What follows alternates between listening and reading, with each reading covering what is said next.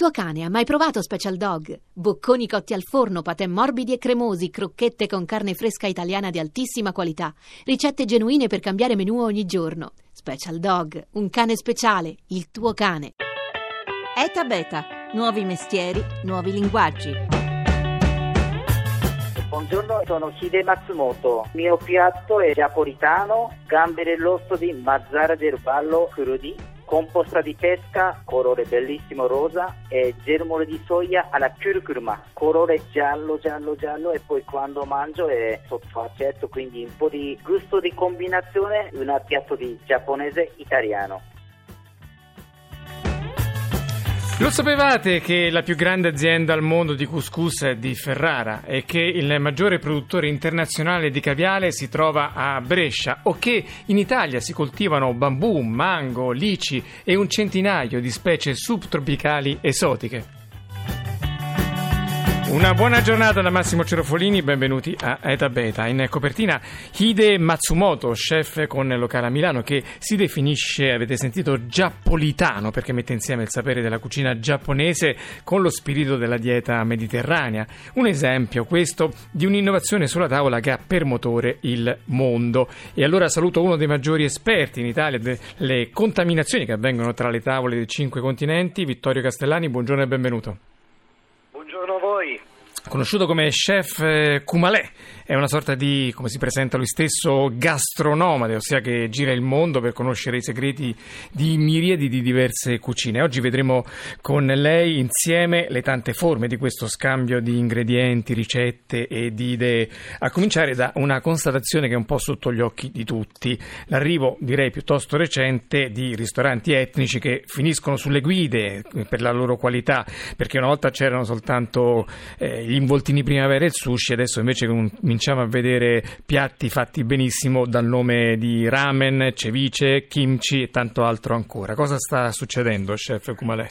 Esatto, beh, diciamo che a distanza di circa vent'anni da quando fenomeno, quel fenomeno che in Italia è stato definito un po' in modo banale della cucina etnica è cresciuto, si è evoluto e si è notevolmente differenziato, non solo per quantità ma anche sempre di più anche per, per qualità. Gli italiani hanno dimostrato di avere un interesse crescente verso questo fenomeno e anche eh, la necessità quindi di, di trovare dei ristoranti che non rispondessero solo all'esigenza di eh, cenare in compagnia con un budget limitato. Oggi ci sono ristoranti un po' per tutti i prezzi e molti di questi puntano anche sulla qualità, che vuol dire usare prodotti di, di, di alta qualità, eh, avere dei locali eh, collocati in zone importanti delle, delle, delle nostre città e soprattutto delle maestranze gastronomiche, dei cuochi finalmente capaci, non i, quelli, quella diciamo, prima categoria di,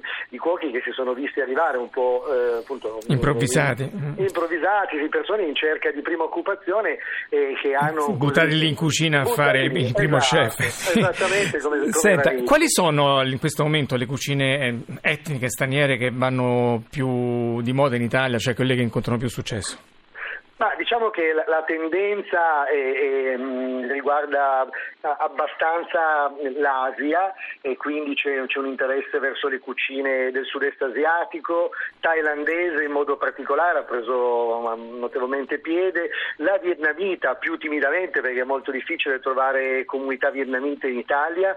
E direi per quello che riguarda Sud America anche il Perù che giustamente eh, si è guadagnato a livello internazionale di interesse grazie al lavoro di Gastone Accurio e di molti suoi seguaci che poi hanno trovato anche il modo di aprire a Milano, a Roma, in altre città dei ristoranti di, di buon livello. Ecco, allora sentiamone uno di chef peruviani, Rafael Rodriguez, il più importante chef peruviano in Italia che appunto ha recentemente aperto a Milano il suo ristorante di cucina peruviana contemporanea che come diceva chef Kumalè è una delle più innovative del mondo. Ascoltiamo. Noi preparamos una cocina totalmente tradicional, gourmet peruviana. Proponiamo come menù dei piatti molto particolari come il ceviche, che è un piatto a base di pesce marinato con il succo del lime. Facciamo anche molti piatti di quello che nell'epoca si faceva lo street food peruviano, che erano i piatti sulla strada. In questo caso noi facciamo un anticuccio di polipo e in Perù si faceva l'anticuccio ma di cuore, di cuore di manzo. Noi non abbiamo proposto il cuore di manzo, ma abbiamo proposto invece del cuore il polipo. Questo piatto si prepara con praticamente il polipo marinato con diversi aromi, compreso anche un peperoncino essiccato che poi noi lo idratiamo. Viene questa crema di colore eh, rossiccio intenso che dà una tonalità molto risaltante al polipo quando lo mettiamo nelle braccia. Abbiamo dei piatti anche dovuti alla tradizione italiana. Noi abbiamo un piatto che si chiama riso meloso, che in realtà sarebbe lo che voi chiamate il risotto. Anche un altro cocktail molto famosissimo peruviano che si chiama cilcano è dovuto alla gran immigrazione italiana. In Perù non esisteva il ginger ale e quando la migrazione italiana è arrivata, loro o voi avete portato il ginger ale e il ginger ale si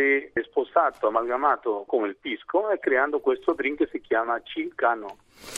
E ci mette appetito la proposta, le proposte di Rafael Rodriguez, il maggiore chef peruviano in Italia con ristorante a Milano. Io vi do i riferimenti se volete dire la vostra su questi temi. 335 699 2949 per i vostri sms, per i vostri whatsapp e Tabeta Radio 1 se invece volete dire la vostra su Twitter o sul nostro profilo Facebook. Torno con chef Kumalè. A Roma um, ci sono tanti locali, per esempio segnalati dal Gambero Rosso, che sono guidati da mm, chef stranieri. La migliore carbonara, secondo la guida, per esempio, la fa un cuoco tunisino in un ristorante italiano. Vengono poi dal Bangladesh alcuni dei migliori chef eh, di Milano, della capitale, anche di tante altre città. E mentre sono egiziani e turchi i pizzaioli di alcune delle più importanti pizzerie d'Italia. Come mai questo paradosso? Chef stranieri che riescono a portare alle stelle la nostra cucina, non la loro? Beh, diciamo che ehm, la, la, ristorazione offre eh, per chi ha voglia di cimentarsi in questo settore buone eh, opportunità occupazionali e anche per gli stranieri che affollano i nostri istituti alberghieri e che hanno molta voglia di imparare, studiano e si applicano ehm, con molta umiltà, devo dire, ma anche molta perseveranza. Non deve stupire quindi se nelle cucine dei nostri italiani non troviamo solo più diciamo, nei livelli più bassi, dal comia o direttamente al lavapiatti, ma eh, persone che eh, appunto si applicano, studiano e riescono ad arrivare a risultati importanti. Questo in altre, eh, altri contesti, in Europa o negli Stati Uniti, in, in, in, Australia è accaduto molti decenni prima da noi e ora è il nostro turno. E anche i grandi cuochi italiani viaggiano, fanno in direzione opposta, girano il mondo, vanno a esplorare le cucine di questi territori e portano poi nelle loro mh, case, nei loro ristoranti, ristoranti, loro ristoranti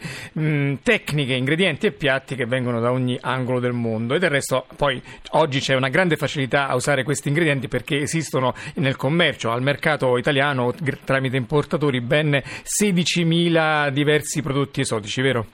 Esattamente, sì, come i nostri chef vanno a fare stage in altri paesi, anche in altri continenti, abbiamo a nostra volta ospitato negli anni scorsi i giapponesi, bisogna dirlo che i cuochi giapponesi hanno aiutato moltissimo la nostra cucina ad evolvere, ormai quasi tutti usano le tecniche della frittura del tempura e lo stesso concetto così di, eh, di, design del piatto è stato molto ispirato a, al gusto minimalista eh, giapponese. E e, dato che eh, la cucina è fatta di prodotto, Ferran Adrià diceva un nuovo ingrediente, eh, una nuova cucina, immaginiamo eh, cosa vuol dire dal punto di vista eh, del, dell'offerta. Gli ingredienti sono per uno chef come i colori per, per un pittore, quindi questa tavolozza di, di, di ingredienti, di sapori apre prospettive veramente incredibili, ma quello che è importante è fare tutto questo con gusto, come diceva Bernard Loiseau, Monsieur Le Goût,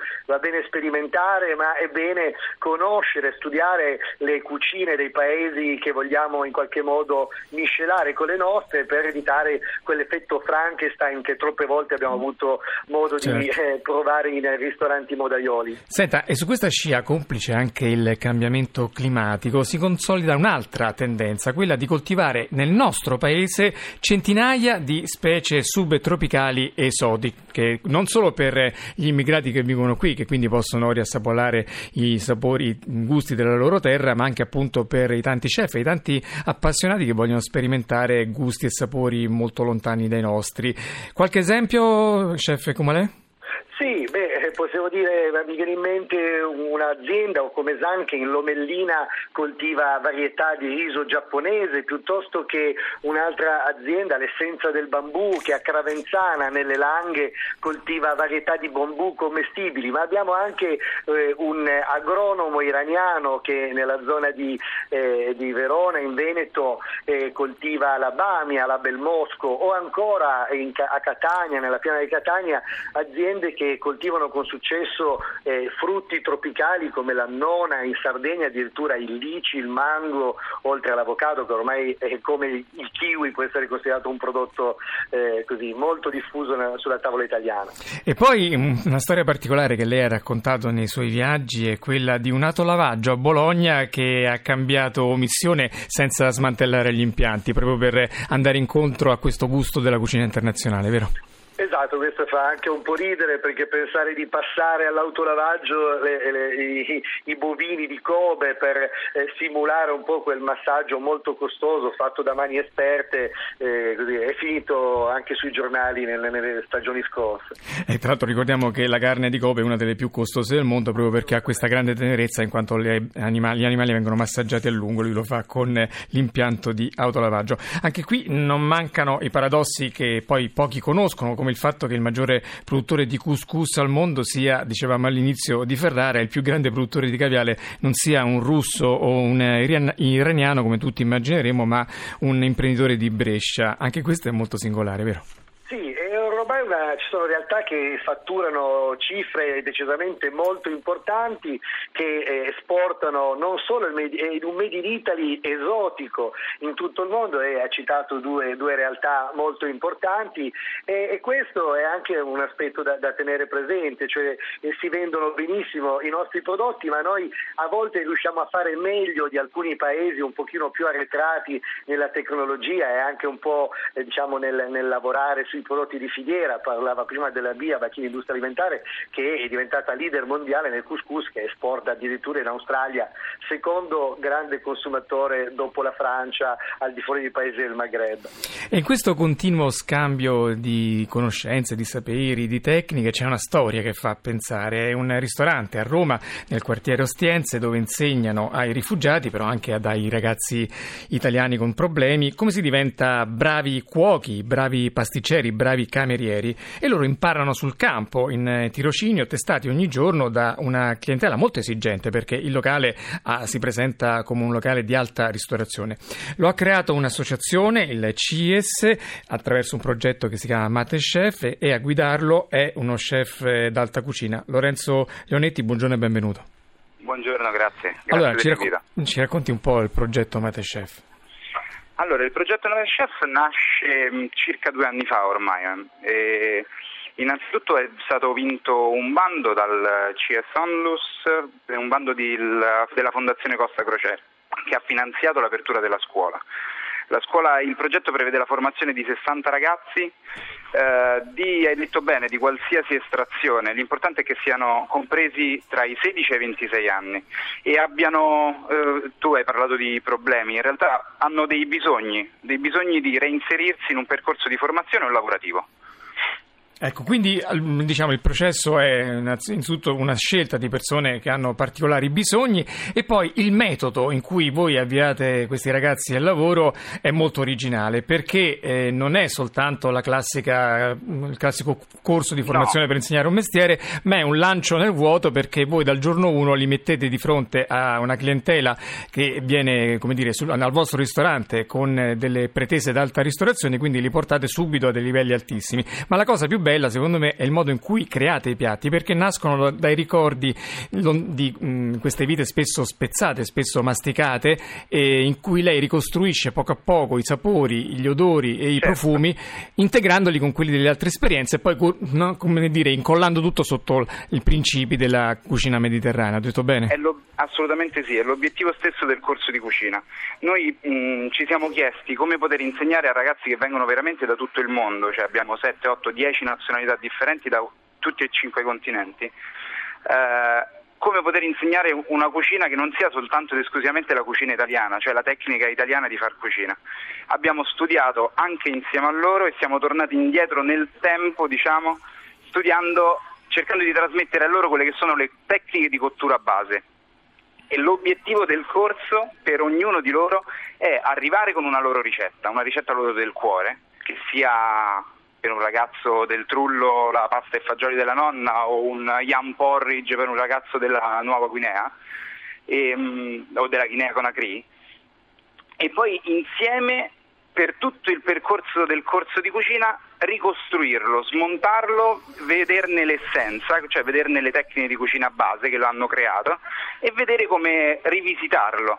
Ma è una rivisitazione però non in termini di ingredienti, eh, lo chef parlava degli esperimenti Frankenstein, è una rivisitazione in termini di tradizioni, cioè noi uniamo singole tradizioni di diversi paesi. E poi la cosa più bella è che questi ragazzi vedono le loro idee che sono tradotte nella carta di un menù comunque a prezzi assolutamente insomma, di un certo impegno, quindi la soddisfazione di vedere la propria formazione crescere e avere subito uno sbocco altissimo, tant'è che i ragazzi che escono dal vostro corso finiscono spesso nelle grandi cucine. Chef Gumanè, 20 secondi per dire anche lei ha fatto un progetto, io ricordo a Venezia African Experience, un progetto simile a quello di Mate Chef, anche lei ha fatto un progetto nati per soffrire friggere, vero? Se ne sta parlando in questi giorni a Montepulciano, a Luci sul Lavoro, presente il Ministro del Lavoro e diversi organismi italiani e europei, perché questa è proprio una nuova frontiera, quello del refugee food. In città come Berlino è stato organizzato a settembre anche il primo Refugee Food Festival dove abbiamo partecipato e stiamo lavorando all'apertura di un food lab a settembre dove anche noi faremo cene social e corsi di cucina tenuti dai nostri ospiti che come accennava Lorenzo, che spero presto di conoscere, la prima volta che scendo a Roma, abbiamo molte cose in comune, Benissimo. magari allora, anche un'opportunità di collaborare. Grazie, grazie Vittorio Castellani, chef Cumalè, grazie a Lorenzo Leonetti, chef di Altrove Ristorante. Allora il coordinamento tecnico oggi di Luciano Pecoraro e redazione Laura Nerozzi, la regia di Paola De Gaudio, da beta.rai.it il sito per ascoltare queste e le altre puntate. Seguiteci su Facebook e su Twitter. Massimo Cerfolini, a lunedì.